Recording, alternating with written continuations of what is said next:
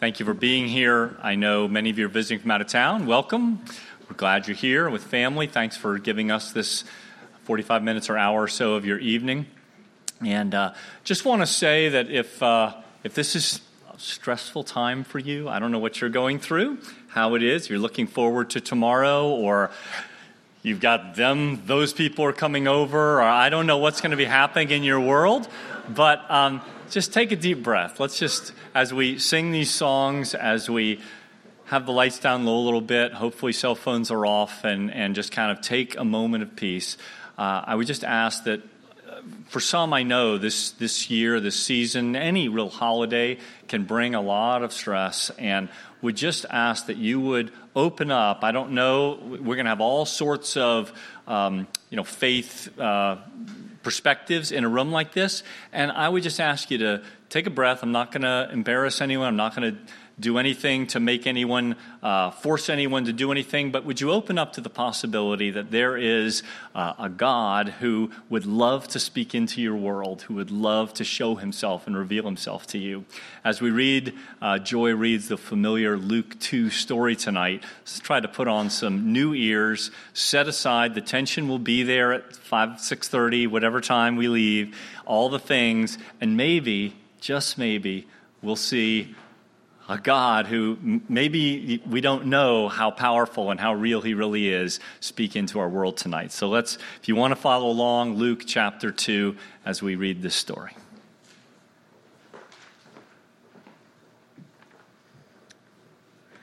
A reading from the Gospel of Luke chapter two, verses one through twenty.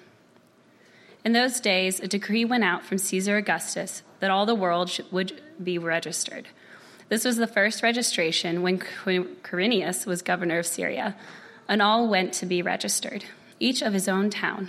And Joseph also went from Galilee, from the town of Nazareth, to Judea, to the city of David, which is called Bethlehem, because he was of the house and lineage of David, to be registered with Mary, his betrothed, who was with child. And while they were there, the time came for her to give birth. And she gave birth to her firstborn son and wrapped him in swaddling cloths and laid him in a manger, because there was no place for them in the inn. And in the same region, there were shepherds out in the field, keeping watch over their flock by night. And an angel of the Lord appeared to them, and the glory of the Lord shone around them, and they were filled with great fear. And the angel said to them, "Fear not. For behold, I bring you good news of great joy that will be for all the people. For unto you is born this day in the city of David a Savior, who is Christ the Lord. And this will be a sign for you. You will find a baby wrapped in swaddling cloths and lying in a manger." And suddenly there was there with the angel a multitude of the heavenly host praising God and saying, "Glory to God in the highest, and on earth peace among those with whom he is pleased." When the angel went away from them into heaven, the shepherds said to one another, "Let us go over to Bethlehem and see this thing that has happened, which the Lord has made known to us." And as they went with haste and found Mary and Joseph and the baby lying in a manger, and when they saw it, they made known the saying that had been told to them concerning this child. And all who heard it wondered at what the shepherds told them. But Mary treasured up all these things, pondering them in her heart. And the shepherds returned, glorifying and praising God for all they had heard and seen, as it had been told to them. This is God's word.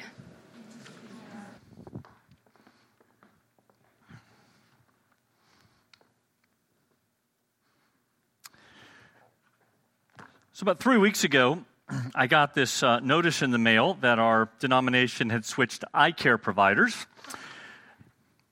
What, this isn't like a Christmas sermon? This is a, this is, this is, this is important. For me, it's important. So I M E D is now covering our vision care, uh, which is great. And so I got this um, notice in the mail of non-discrimination accessibility requirements. It was about, it's about a paragraph and a half about, you know, they comply with all the federal specifications, and if I have disabilities, I can get this. And it was, it was, it was good. I was all for it. And um, so... got all that, and then it said below, it said, um, you know, su, su plan cumple con los leos, and I was like, oh, okay, so it's in Spanish, and, and there was Vietnamese, Tagalog, Filipino, Chinese, Korean, Russian, Arabic, French, Portuguese, German, Armenian. These are all paragraphs on this. Uh, Cambodian, French, Creole, Polish, Italian, Japanese, Hindi. I'll skip around a little bit. Navajo, Choctaw, Fulfulde, Pompeian, Bisnian, Cherokee, Hawaiian, Bantu, Kurundi. Oh, we're just beginning. Paragraph for each one of these. fifty-nine languages. So I'm a trivia guy. I love trivia. So this got me thinking. fifty-nine languages, paragraph of this. You probably have something like this. Why fifty-nine? So I look at how many languages are there? seven thousand languages, right? Why those fifty-nine? Well, I, don't, I have no idea. So I, I began to go through. I, my Fulfulde is not as good as yours probably, so I was trying to figure out where do they speak this? Smallest language I could find, this is the way my mind works. Okay, in Micronesia, they speak Pompeian, twenty-eight thousand people. However, I wondered, okay, they must have left one off, and they did. In India, seventy-five million people speak Marathi. It's not on here. What is up with that? I would feel if I was a Marathi speaker, I'm thinking, what? Why? I mean, so the point is this, none of, none of these matter to me because I don't speak the language, but they matter to somebody. Somebody speaks Chukis, and when they were on here, they read over the English like I read over the Chukis, and they didn't understand a word of the English, but they were looking for the language they understood, and it was important to them whether it was twenty-eight thousand people or one. Now, I thought seven thousand languages, they're going to need more paper. one hundred forty-seven sheets of paper, given how many languages you can get on each sheet. So I'm anticipating mailing costs will be going up for the I M E D people next year. Why do I tell you this? Is because God speaks your language.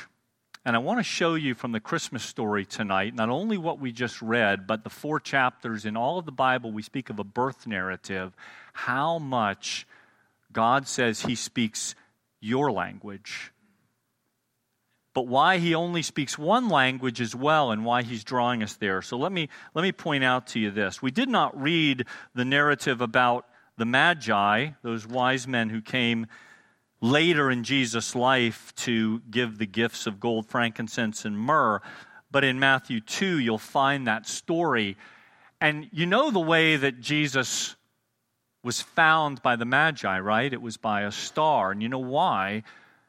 Because the Magi were people of the stars. They were astronomer, astrologer types who followed, studied the stars. They knew it well, and they noted the anomaly in the sky, whatever that was, and they began to go. They also knew the Hebrew Scriptures to some extent, so that they knew something was supposed to happen with a king. And so to them, God spoke the language of the stars to people for whom that was the way they were going to understand it.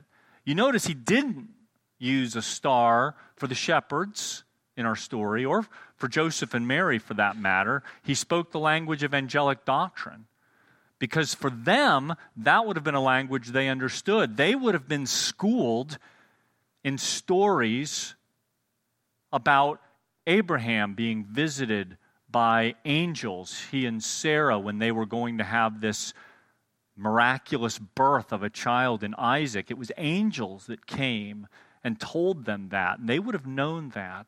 Or an angel that comes and stays Abraham's hand from killing Isaac and releasing a ram as a sacrifice. They would have known that angels came at significant times, and so to them, they spoke the language of angels. To an old man who knew the ancient Old Testament Mosaic law, Simeon knew that it was going to be in the temple that he would be looking for Jesus, because he understood and he spoke the language of Jewish customs and rituals. So there he is on the eighth day of Jesus' life in the temple, watching as the baby Jesus is brought in for that dedication, circumcision that was appropriate in that time. And he's brought to the child, holding this baby in his arms and saying, now I've seen your salvation. See, in all these people's lives, in different ways, God led them, but what's the common factor? He leads each of them to Jesus. Now, interestingly enough, the chief priests and the scribes also had a language. They knew the Bible well. And when the Magi came to them and said, where is it the child's to be born? We we sort of know that this Hebrew king is going to be born somewhere, but where is it going to be? They're like, oh, well, we know. You know, it says in the Old Testament prophets, he's going to be born in Bethlehem. So Herod gets the information from the these who knew that, but of course they didn't go to Jesus. They said, well, Magi, you go, and let us know when you find out what you find out. Come back and tell us, and we'll go worship the child. Of course, that wasn't Herod's plan. But all these things, again, the language was spoken to point each one to Jesus, because ultimately, they all had to come to this precipice of finding one child. Now, I don't know what language you speak. There's seven thousand spoken languages in the world. There's a lot more heart languages than that in this world. We're, you may not have noticed this, but we're wired differently. Live someone with, live with someone of the opposite gender for a while, and you'll notice we're all not wired the same. We speak different languages. The God who made you is doing what he can to bring you to a manger, to a baby, to a child, to a person, to God in human form. Now, I don't know how he's going to do that. It's always interesting to me to hear stories of people who have become Christians, because some people go to church their whole lives. My parents went to church for uh, every week of their lives for decades, and it wasn't until they were in uh, their thirties and forties that something was spoken to them, that though they had heard the Bible read and seen, a word was spoken to them that spoke their language and that they knew God was calling them into relationship with himself. And it's, you know, I wouldn't pick a star. I wouldn't pick Old Testament rituals. I don't, I was a teenager, and I was a cynic and a skeptic. Religion was my parents' thing. But when confronted with the truths that this Bible story, so familiar and simple, was laid out, I was struck by how much I had to make a decision whether I was going to accept it or reject it or not.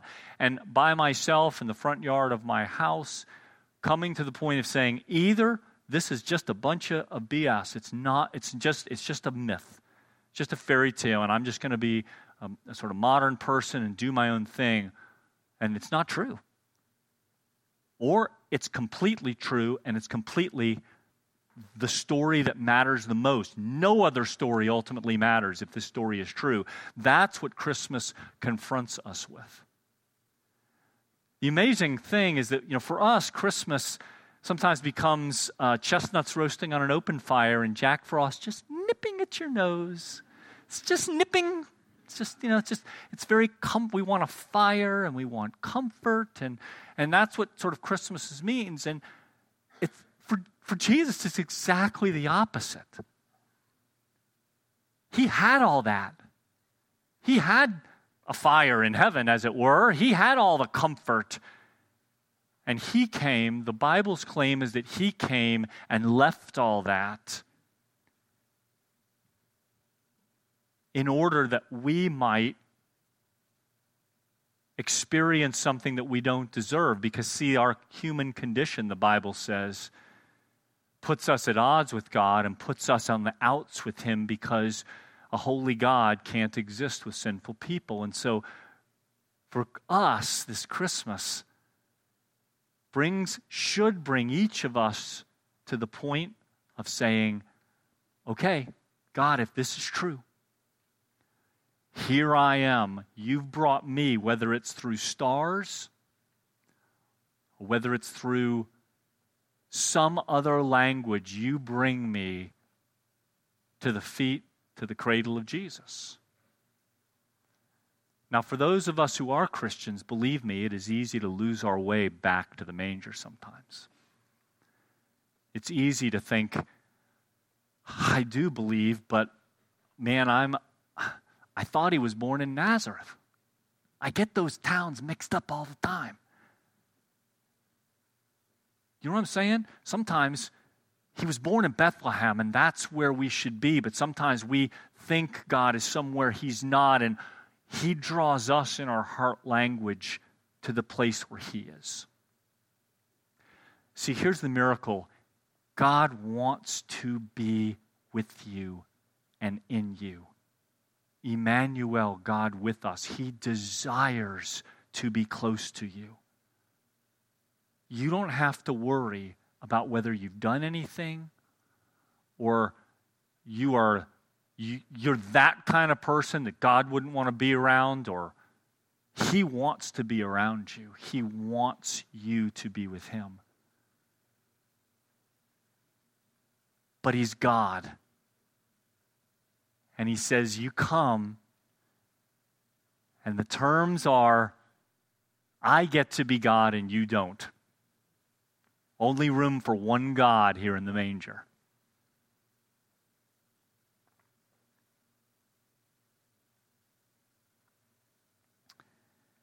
As we celebrate, there's one language that this ultimately comes down to. Because all the ways that Jesus brings us to himself, all the different roads that you may take, will ultimately lead you to one place and one language. Listen to what the writer of Hebrews says as he opens his book. He says this, long ago, at many times and in many ways, God spoke to our fathers. See, in the Old Testament, God spoke through earthquakes. He spoke through storms. Spoke through burning bushes and fires. Spoke in whirlwinds. But here at Christmas, he doesn't speak like that, does he? He speaks as a baby. Who can't understand a baby? Well, you don't understand them, but we all know because we were all babies. At least I assume most of us in the room were babies. Listen to what he says. God spoke to our fathers by the prophets, but in these days he has spoken to us by his Son. The claim of Christianity that stands against the claim of this world is that while the claim of this world is many roads and many ways will get you to God in heaven, the claim of Christianity is he's spoken to us by his Son. And that Jesus Christ, having come, no other, no other religion makes the claim that God came in human form and flesh to make himself like one of us, to live and die as one of us, To, as a substitute in our place. And this will save us. What we sing about, these words of the hymns, that even if you don't believe this, it's, it's just familiar to us. God in flesh, the Godhead see, hail the incarnate deity. It's changed my life when I came to understand that, that it's true, it's true, and that even if you're a believer and you've lost your way and you're standing in Nazareth right now and you need to make your way to Bethlehem, come and lay whatever burden is on you, whatever you're feeling that it's just too much for you, will you come and bring it and lay it at the feet of the manger? Will you lay it at Jesus' feet? Will you lay your doubts? Lay the things that keep you from God. Maybe you, you'd like to believe, but there's just too many things that are in the way. I invite you to come taste and see. He came in human form so we could taste and see and touch and know that this God is real and he will change your life if you will believe. Will you pray with me, please? Lord, I thank you that you speak every language. Lord, not only the ones we speak with our mouths, but the language we use in our hearts, and that you and you alone know us so intimately that you know the way to our hearts, and you know every barrier we've put up and every roadblock. And tonight, Lord, before we enter in to the next days of so much activity and visiting, would you bring us, strip away the peripheral things so that we might take a moment and contemplate this claim. And if we if we don't believe it, Lord, would you come and show the way into our hearts, Lord? Would you come to each one? Lord, and if we do believe it, but boy, right now we're just in such a bad, hard place, would you find a way to our hearts, Lord, and rekindle in us that flame of faith? You want to be with us. You are God with us. You desire to walk with us. Would you show us how to lay ourselves and our thoughts and desires down so that we might take upon ourselves all the great gift that you give us of yourself?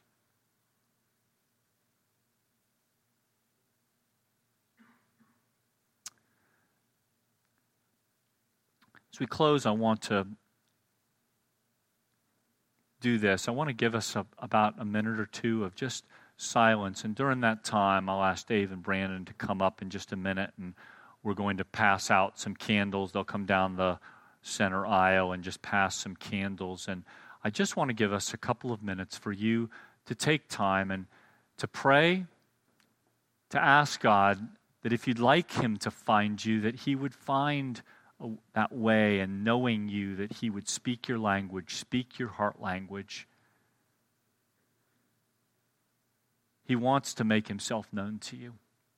And then we'll we'll close singing Silent Night together as we light these candles. And would you just allow the peace of this to open up, that the Holy Spirit would be able to work in our midst.